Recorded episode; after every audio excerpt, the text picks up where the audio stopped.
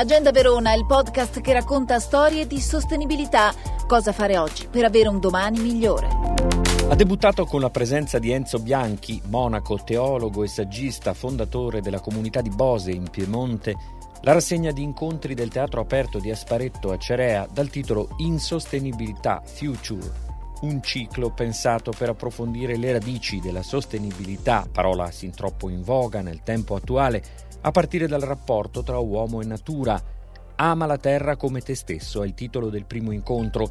In una crisi profonda come quella attuale, acuita dalla pandemia, Enzo Bianchi suggerisce di recuperare il messaggio biblico originario secondo cui l'essere umano non è dominatore dell'ambiente che lo circonda, ma ne è piuttosto il custode, un cambio di prospettiva che permette di ripensare al consumo e al rapporto con la terra, con la natura, in una chiave attualissima e forse necessaria.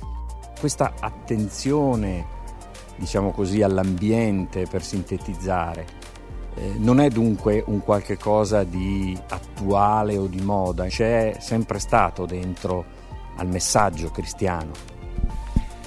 Indubbiamente diciamo che c'era nel messaggio biblico e forse il cristianesimo occidentale l'ha dimenticato.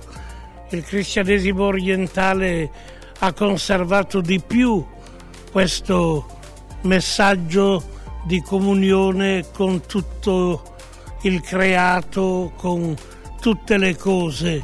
Si è sempre percepito all'interno della Bibbia che noi siamo una comunità di co-creature con gli animali, con i vegetali, con tutto l'universo, perché c'è un destino comune, perché la vita degli uni è la vita degli altri, la morte degli uni è la morte degli altri, la malattia degli uni è la malattia degli altri.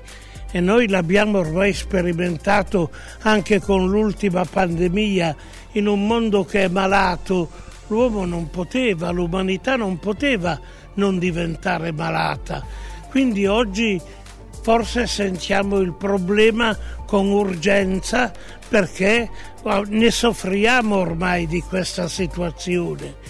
Una situazione che è stato un dimenticare la natura. Nelle sue opere, nei suoi quasi 300 saggi, Enzo Bianchi ha più volte trattato il rapporto con la terra, con le radici, l'etica contadina improntata al risparmio dei beni al rispetto delle stagioni e del loro ciclo e le sue riflessioni da quel mondo agricolo del Monferrato da cui proviene hanno preso il là per intersecarsi con la spiritualità del messaggio cristiano interpretato sempre in modo attuale. Per paura di idolatrare la natura, di divinizzarla, il cristianesimo qualche volta l'ha dimenticata, l'ha vista come qualcosa che l'uomo semplicemente doveva sfruttare, esaltando l'uomo come il centro e il re dell'universo. Ma l'uomo è responsabile della natura, la natura è la casa comune e lui deve amare la terra che è sua madre come ama se stesso questa è la sintesi davvero di tutti i comandamenti.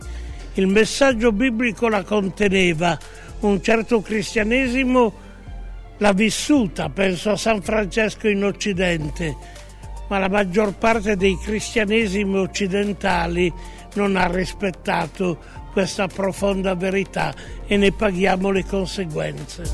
Agenda Verona, il podcast che racconta storie di sostenibilità Cosa fare oggi per avere un domani migliore?